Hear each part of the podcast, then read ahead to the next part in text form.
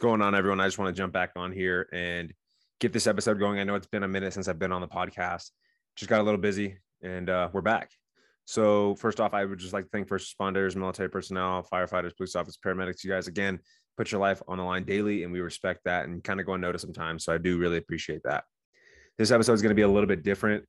Sometimes when I say things, or like I'll post things, some friends will say hashtag Nate Thoughts. And I figured I'm going to make this little segment, uh, a new thing, a little segment where it's called hashtag Nate Thoughts. And they're shorter. They're just not as long as an episode as Chaz and I would have. Um, and just get after it that way. And just something comes up in my mind, I want to put it out and get it to everyone that uh, I think should hear it. So this first episode is going to be called Doubt. Let's talk about it.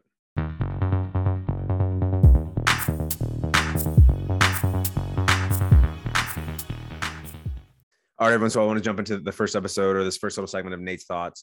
And as you said, it was doubts. And it just came up. And I, I literally a few minutes ago, I was talking to my brother-in-law, and I figured I should talk about this and kind of just get my thoughts out there.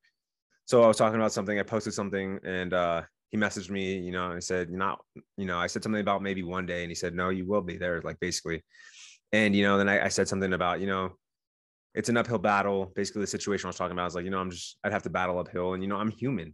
I have my doubts no matter what. I get in my head and I think about these thoughts, and, you know, we play, we play tricks on ourselves about we're not going to succeed and we're not going to be where we want to be, because it's natural. Humans want to take the path of least resistance just because it's easy for us.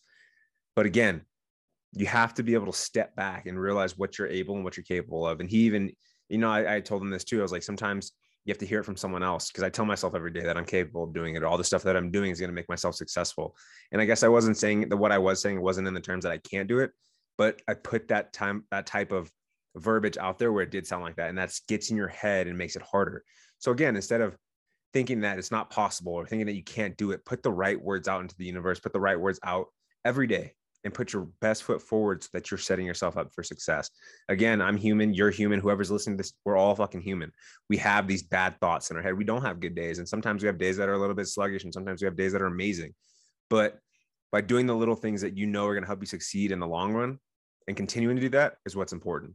So again, this is just a quick little rapid episode, rapid episode. And I hope that my little thoughts made sense and that you guys get something from it. So again, thank you for listening. A full episode with me and Chaz will be coming in a few weeks, and let's get after it. Have a great day.